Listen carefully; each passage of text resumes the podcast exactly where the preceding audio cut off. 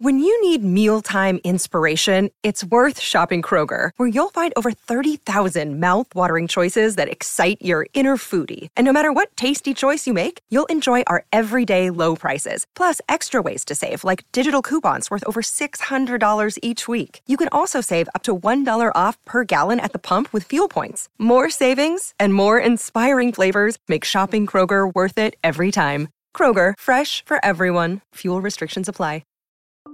I'm in the same place with NVIDIA that I was with Tesla in November 2021 when it hit 1.2 trillion. And I said, look, you can tell me whatever story you want about Tesla's greatness, but at this price, I have an amazing company, but I'm paying for an astonishing company. And amazing is not good enough. Hello and welcome to the Barron Streetwise podcast. I'm Jack Howe, and the voice you just heard is Aswath Damodaran. He's a finance professor at NYU. His nickname is the Dean of Valuation. In other words, he's an expert on telling what things are worth. And he just sold his personal stake in NVIDIA. We'll hear why. And we'll get his thoughts on other tech giants and the market as a whole, and the Major League Baseball bubble. You heard me. We'll also answer a listener question on boosting income in retirement with help from a financial advisor, Nicole Webb from Wealth Enhancement Group. Listening in is our audio producer, Metta. Hi, Metta. Hi, Jack. On Tuesday, NVIDIA, the chip company, briefly hit a stock market value of more than a trillion dollars. There are only four other companies in the US worth that much. They are names that we all know Apple, Microsoft, Alphabet, Amazon. So this is rare company. And this has everything to do with artificial intelligence, uh, for which NVIDIA is a dominant supplier of chips. Metta, when did we have NVIDIA founder Jensen Huang on the podcast? It was the first year of the pandemic, right? Yeah, it was in June 2020. And the stock market value at that time was $250 billion. Now it's a trillion. Is anyone out there calling that the Barron Streetwise podcast effect? well, I mean, you don't you don't have to laugh. I mean, you know, there could be someone who's calling it that. All right. Maybe it does have more to do with artificial intelligence. We talked in that episode about NVIDIA's start in video game processors, um, which happen to use the highly parallel processing that is also useful in databases and with artificial intelligence, but how it viewed itself as a supercomputing company all along. So people can go back and listen to that episode if they like. The question is, what should people make of the stock? It's had a really rapid run up, including this year, more than 100% just year to date. At the same time, all the big tech stocks seem to be running, and some people are asking, have they run too far? Has the market gotten too top heavy? And I knew just the person I wanted to speak with about those questions. He is Aswath Damodaran, and he teaches finance at NYU. NYU produces a lot of Wall Street analysts, and Aswath is the guy at NYU who teaches those analysts about how to put valuations on companies. And he's written many textbooks on the subject, which he, as a valuation expert, says are obscenely overpriced. Those are his words, not mine. Aswath has a nickname that you might hear if he goes on TV.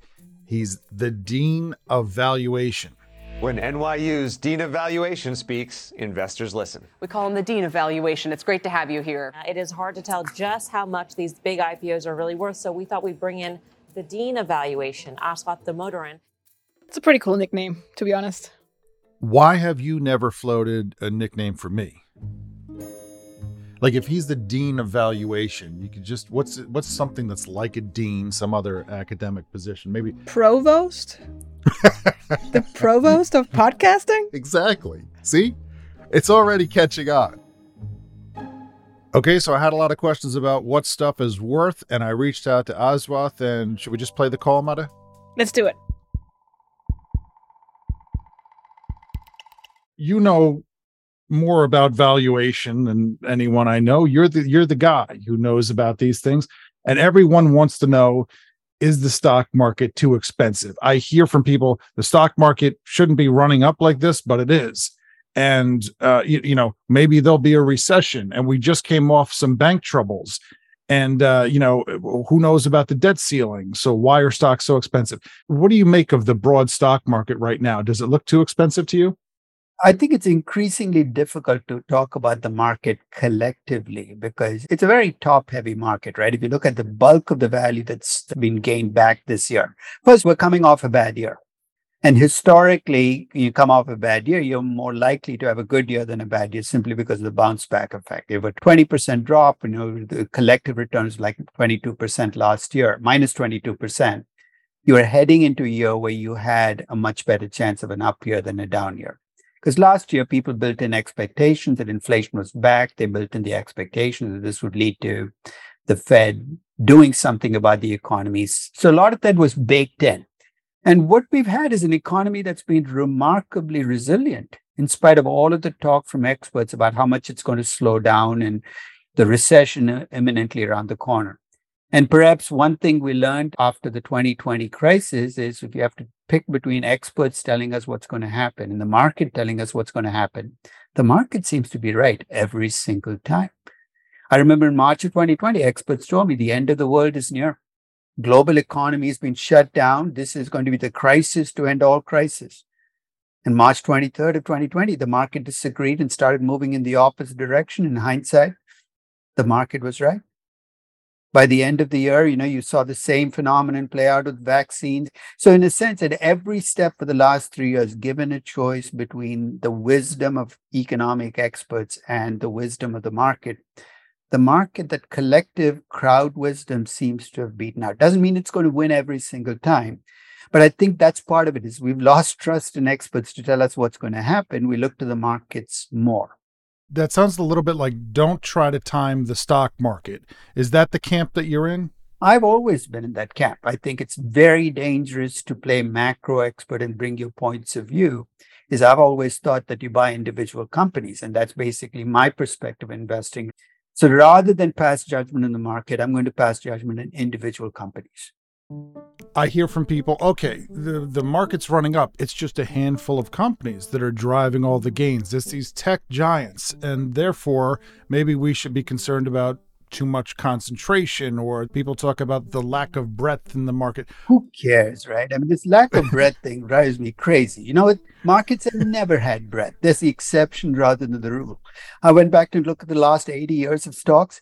Every single year, when you look at big bull markets, it's not carried by 55% of stocks, you know, doing well. It's by, carried by the top 10%. Now we've come off a decade where six stocks accounted for one sixth of the increase in market cap of all 7,400 US stocks, the FANGAM stocks. Facebook, Amazon, Netflix, Google, Microsoft, and Apple accounted for one sixth of all. I think they collectively accounted for like $8 trillion of increase of market cap in the last decade. This is something that I think is more the rule than the exception now. So I think that people who point to the lack of breadth are running out of good reasons to tell you not to invest in stocks.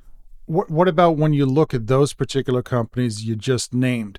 I mean, they're very impressive companies. You must uh, take a peek now and then at the valuations. I know they're not all the same. What do you think when you look across the valuations for those companies? I'll make a confession. I own five of those six companies, everything but Netflix. I bought them at different points in time. I bought three of them at their absolute bottoms last year. I just got lucky.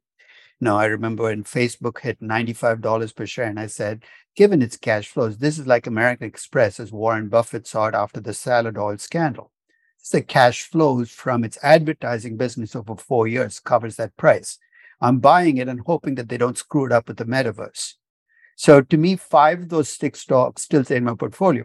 There's a seventh stock that was in my portfolio till this morning, and I finally got it out of my portfolio because I couldn't take the rise in it, which was NVIDIA. I bought NVIDIA in 2017. Last week, I looked at the price and you had $300 billion in a week. You know, you're, you're pushing the absolute limits of what sustainable value is. I wish I was at a printing press right now so I could yell, stop the presses, because this, this is news the uh, the the valuation expert has just sold his Nvidia. It just reached a trillion dollars in market value. But but what about you know all anyone talks about is artificial intelligence. Every email I get now is about AI, and yeah. this is a company at the center of it. You think it's overdone? Yeah, I think it is because NVIDIA. Do- Let's start with the good news. NVIDIA dominates the AI chip business as it exists today. It's about 80% market share, but it's a small business right now. It's about 25 billion. I've looked at projected estimates for how big that market can get. And I think the highest number I saw was about 350 billion in 10 years. Even if I give NVIDIA 100% market share of that business in 10 years, I have a tough time getting to a trillion dollar market cap. So this is my best case scenario. And we're stretching past your best case scenario. You're in a sense asking for trouble from a value perspective. So I think that even if I bring in all the promise of AI into my NVIDIA valuation, I can get close. I can get within 20% of the market price. So it's not horrendously or crazily overpriced. I'm in the same place with NVIDIA that I was with Tesla in November 2021 when it hit 1.2 trillion, which is I gave it every single lever I pushed to full throttle and I couldn't get within $300 billion of that 1.2 trillion. And I said, look, you can tell me whatever story you want about Tesla's greatness, but at this price, I have an amazing company, but I'm paying for an astonishing company at this price. And amazing is not good enough. So I love NVIDIA as a company, but as an investment, I $400 plus per share. I just can't get there these other members of the trillion dollar club, what do they have that NVIDIA doesn't have? Is it that they're more in software? They have more larger end markets? They have, what, what do they have? What does NVIDIA need?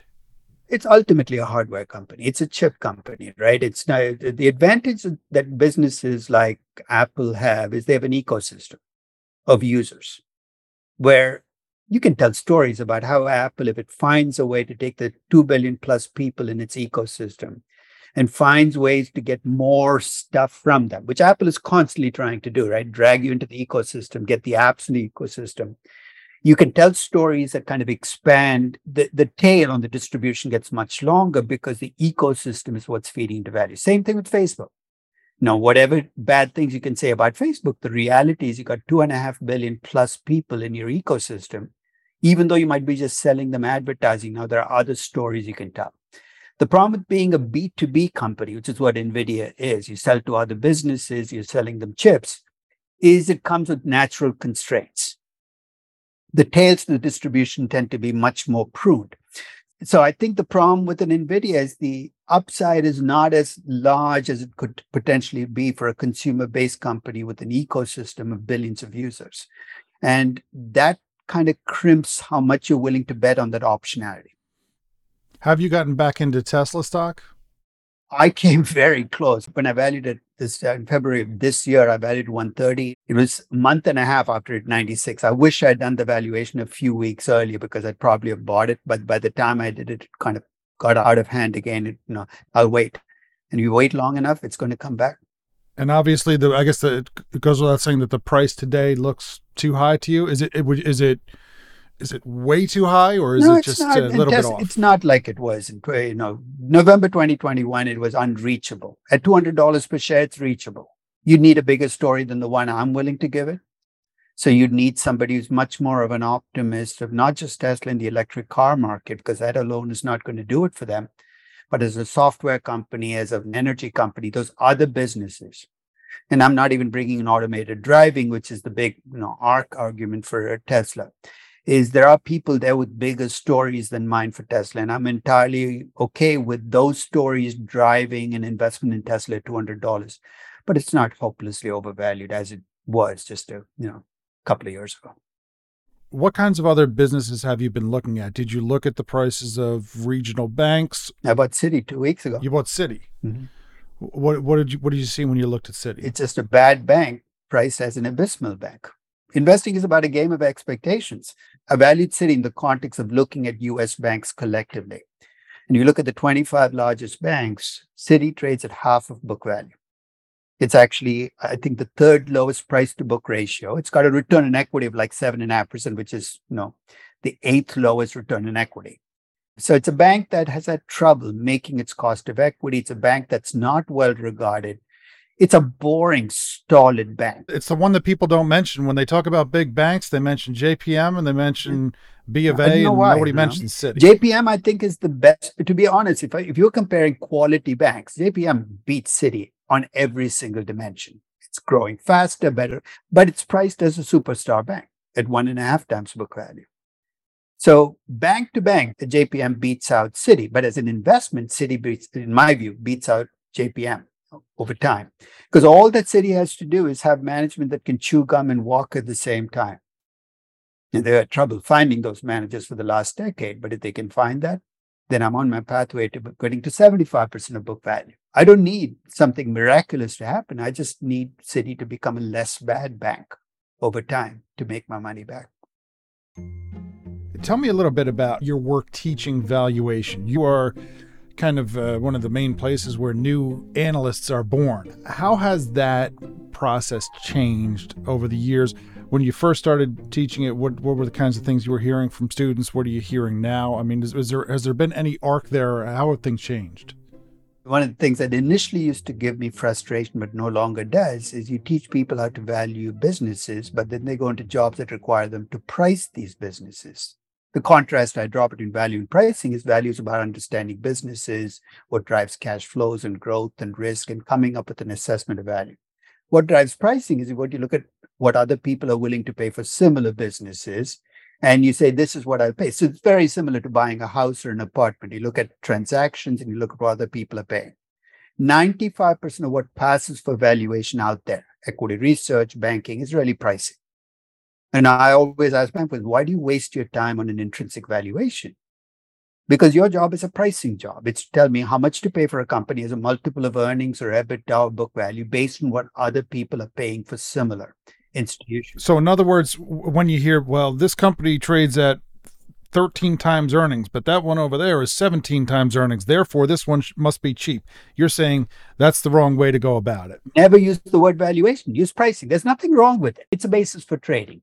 And much of what you see out there is trading, right? We don't have too many investors in the market. We have lots of traders. And how do you make money trading? You buy at a low price, you sell at a higher price. It's a pricing game. Given that it's a pricing game, I entirely understand the use of multiples and comparables as your way of trading. But I do have conniptions when these same people talk about, I care about value. This is all about valuation. No, it's not. It's a pricing game. You play it really well, claim credit for it when you do. But let's not talk about value in the context of pricing because it's a very different game. Thank you, Aswath. How about we take a quick break and we'll come back to the rest of the conversation. By the way, this is um, this is regular Jack. I'm no longer speaking to Aswath. I'm saying to you, dear listener, how about we take a quick break and we'll come back to the rest of the conversation with Aswath. Otherwise, it would have been pretty weird for me to talk. This talk is like quite a galaxy brain moment, Jack. And Galaxy Brain is something on the internet that I haven't heard of, but go ahead. Something like that. You're saying I have a big head? I actually don't know if I'm using it right either because I'm not cool. So I feel like this is like something I'm probably getting Well- wrong. I am, and you've used it perfectly. Congratulations. I'll see you in a minute after this quick break.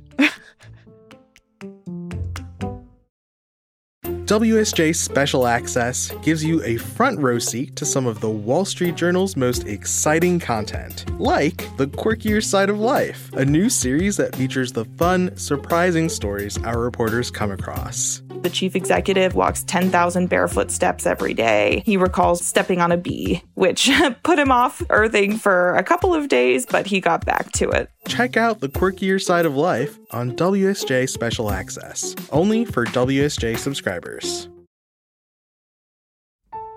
Welcome back. We're going to get to uh, the rest of the conversation with Aswath Damodaran at NYU. But Metta, could you repeat for listeners the the question that you asked me during the break? I was just wondering what you think the perks are if you're a member of the Trillion Dollar Club. Now, perks, I think of like you get free Netflix or early boarding on flights, but this is these are big companies. We're talking about a whole different category. Are you saying that we should start special privileges that you get when once your company reaches a trillion dollars in market value? Like, what should you be allowed to do? Off the top of my head, I'm going to say you're allowed to pick one other company and just reverse the spelling of their name. eBay, you're now Yabe. This is business bullying. well, look, look uh, membership has to have its privileges, right? Any ideas? At a minimum, your own Ben and Jerry's flavor. That sounds fair.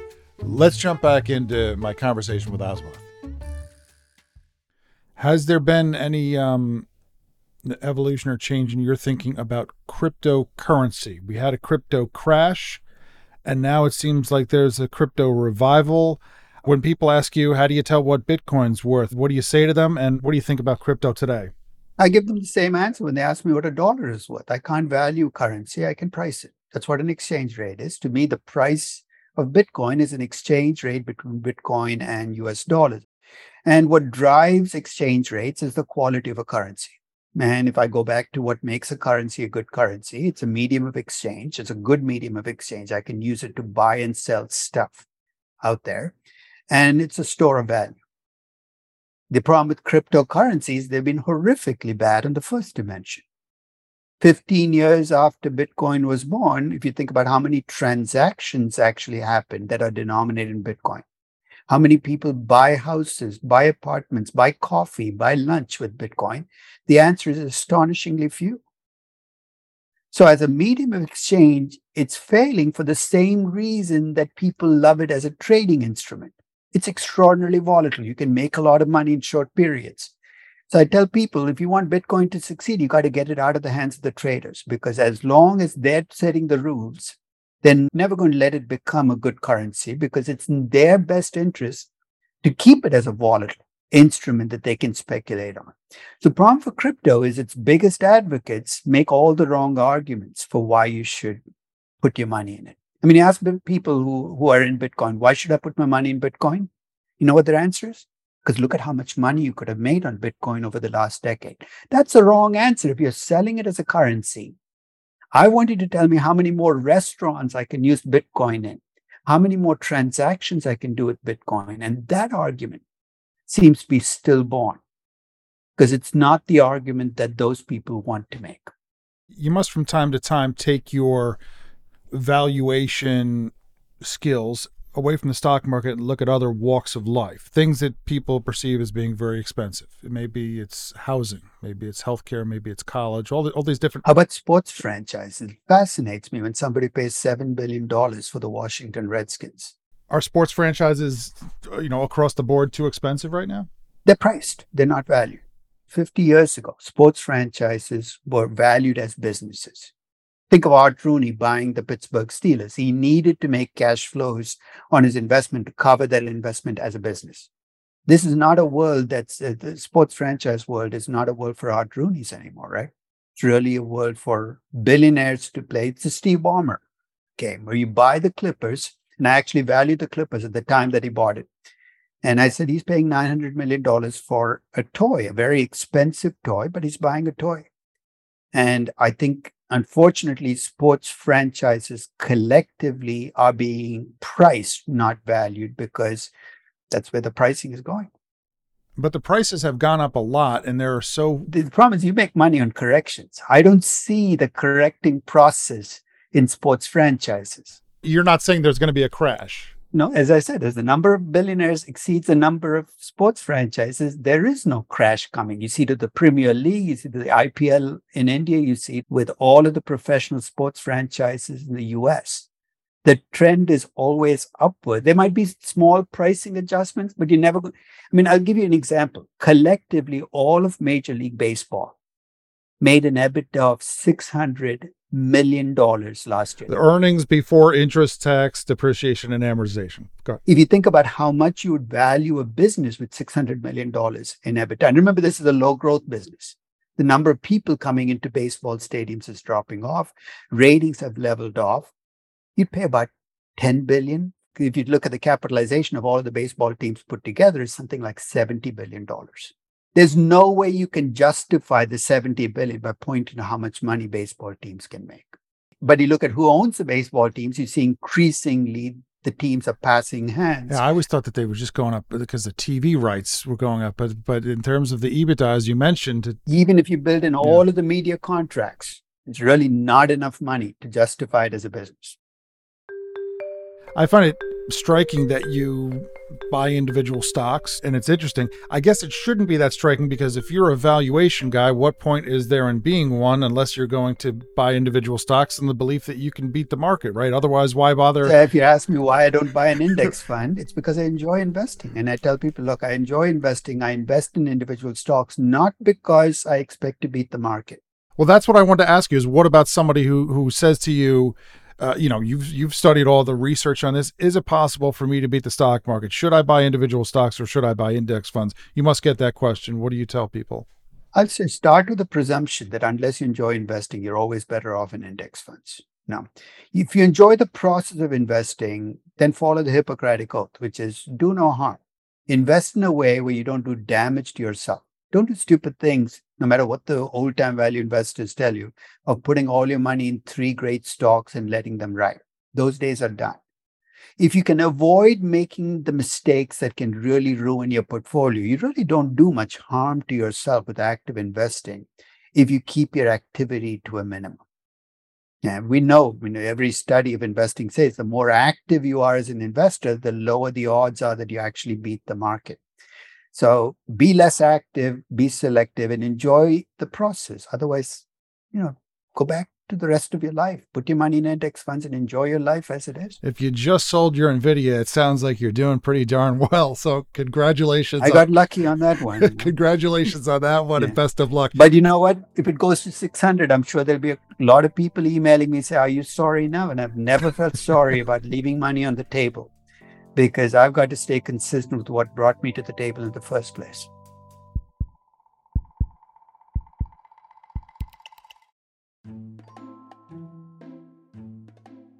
Thanks again, Aswath. Metta, we have a listener question, don't we?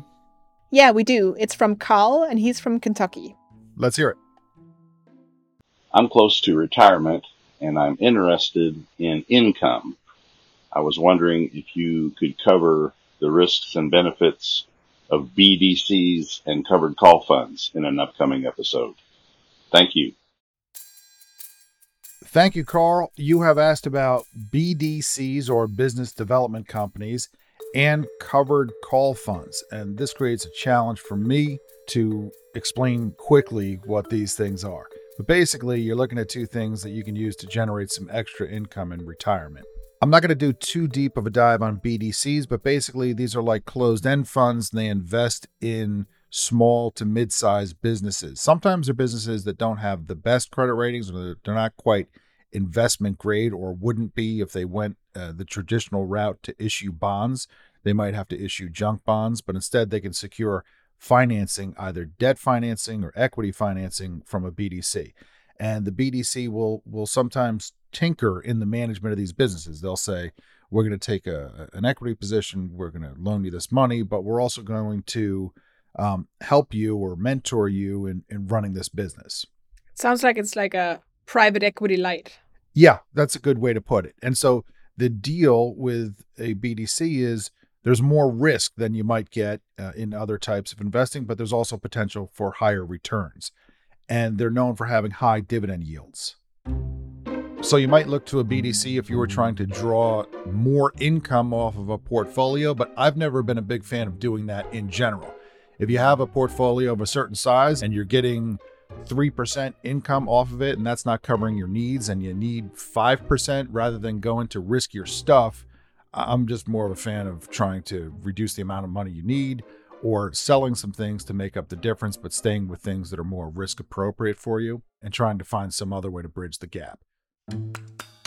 Covered calls, that's an option strategy, and it would take a lot of time for me to fully explain options, which I'm not going to do now. But let's just say that options come in two basic flavors there are calls, which are bets on stock prices going up, and there are puts, which are bets on stock prices going down. And we talk about options as being risky. In other words, you put up a certain amount of money, and either the bet pays off and you make a lot of money, or the bet cannot pay off and you can lose whatever money you've spent but that's not quite the whole of it. What makes options more complicated is you can not only just buy these contracts, you can also write them. In other words, you can initiate new contracts that you sell to other people who are looking to buy the bets. And if you do that the right way, it can actually be a fairly conservative thing that you do where you're just looking to generate extra income. I'll give you an example. If you own an underlying stock and you write calls for the same amount of the shares that you own, you're selling a bet to someone else on the stock price going up. Now, the risk is the stock goes way up and that person gets your shares and they get to capture the upside and you miss out on some of the upside. But you have collected the price of the bet that you've sold to this person. On the other hand, if the stock doesn't go up, then you just collect the price of the bet and there's no downside for you, just the fees. I have gone over this way too quickly. Believe me when I tell you that there are other ways to write options contracts that are profoundly risky. I'm talking about one specific thing here, which is writing covered calls. And I'm not a big fan of call writing on a stock portfolio. It's a little fancy for my taste. It's a little too requires a little too much hands-on. It it it feels to me like betting different directions on the same stock at the same time. On the on one hand, you want all your stocks to go up. On the other hand, you don't want them to go up too much to get called away from you. That to me feels weird. I'd rather just own stocks and hope that they go up over the long term. Also, with options, the twist is always it's not enough to be right. You have to be right quickly before the expiration date.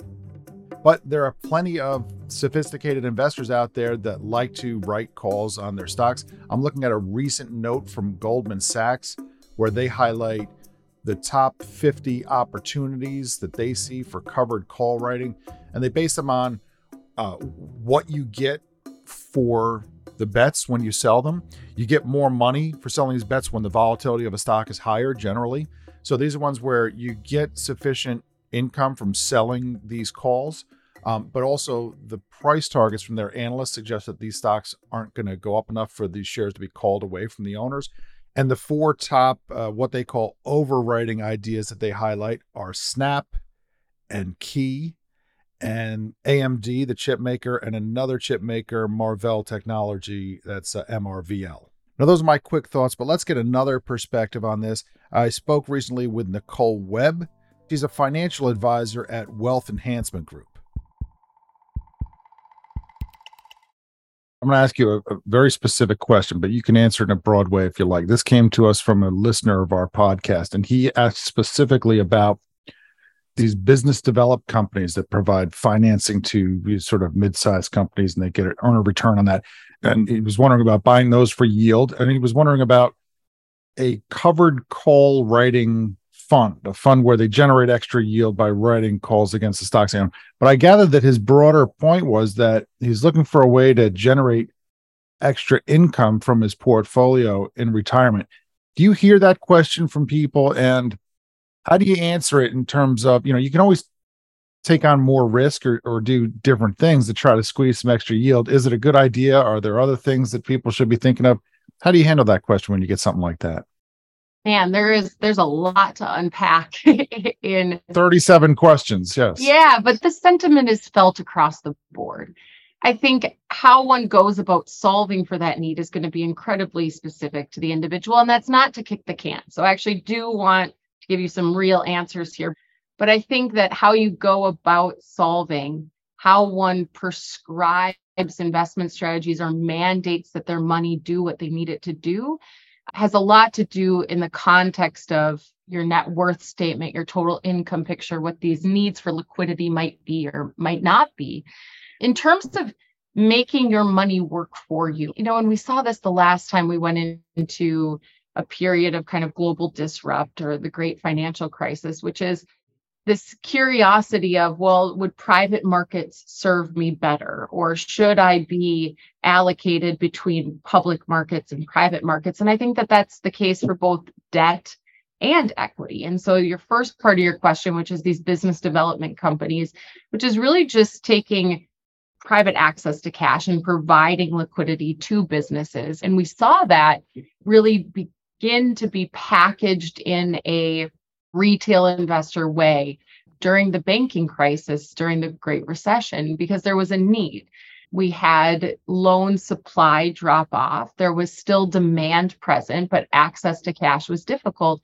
And I think what you're seeing right now is kind of that playing out in, in a slightly different way, in that there's still ample liquidity available. Both supply and demand at the large banks, you know, are down. We don't have as much clear survey data out of small and regional banks, but there's still a lot of loan demand across the country. And so, how does one participate in perhaps those higher rates of interest assessed on that debt financing? And so, hence, income business development companies or the access to them.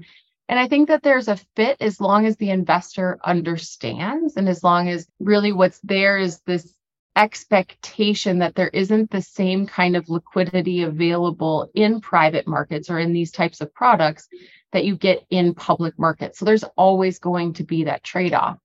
I can't say that I know those products broadly enough to say, does it really compete on an after tax basis with where we're seeing treasuries at this moment in time, as an example? And I think for any investor, the thing one should explore is in terms of kind of ultra short term expectations and, and mid range expectations, it is without doubt that either something has to break or we are in a higher for longer scenario where interest rates remain higher.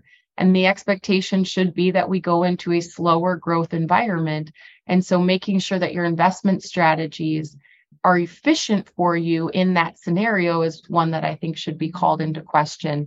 And that brings in lots of optionality in how you accomplish that. Yeah, you mentioned just uh, you know treasuries, comparing just treasuries, something simple like that. I feel kind of skeptical of the fancy when I hear when I hear about fancy things. I feel about in what way is this going to make things better than a than a stock or a bond or a fund of either one of those for me. I mean, are there things out there beyond the stock and bond universe that you see where you say this is really something that that most investors should get involved with, or do you think that there is a tendency among many investors to to get fancier than they need to be? So, two things. Number one, to know me is to know that I believe the best ideas are on the far side of complexity. So, no, most people, in my opinion, should use what is readily available to them because the people packaging product are generally very smart and it is not always a fit for many. And you use the word many or all or most. And I actually have found in practice in my 20 years doing this that markets are incredibly efficient. People are highly inefficient. And so, you know, if one can truly create an investment strategy, a mandate that works in alignment with the most likely scenario for their life, that tends to work. These constant pivots of, you know, I've been getting questions about gold or private markets. All of that can make sense if your situation is unfolding, if you are someone who is coming into new cash and perhaps expanding or bringing in new ideas makes sense for you. But if your situation hasn't changed dramatically, then likely in the face of short term obstacles, one shouldn't be buying new products to fit a new need because those life cycles are generally pretty long. And so, you know, I just think there has to be this marriage of what made sense 365 days ago likely still makes sense today. It's just, is there any kind of overweighting or underweighting or some, you know, shifts in perspective or trends that are changing, but not this hopping from one product to another. Thank you, Nicole, and thank you, Aswath and Carl, for sending in your question. And everyone, please keep the questions coming. You can tape them on your phone. Just use the voice memo app and send it to jack.hough, that's H O U G H, at barrons.com. Metta Lutzoff is our producer. Metta, I had a question from someone on Twitter. Why do you pronounce your name How when it's spelled H O U G H? Because that's how we spell our name and we pronounce it Huff. And the answer is I don't know. I don't rule out the possibility that somewhere along my family history, we just began to spontaneously mispronounce our own name. Who do you think is right here? Where do you come down in the Huff versus How? Uh, it's time to take a side, Metta. I'm Switzerland. Subscribe to the podcast on Apple Podcasts, Spotify, or wherever you listen to podcasts. If you listen on Apple, write us a review, even Mr. Huff. See you next week.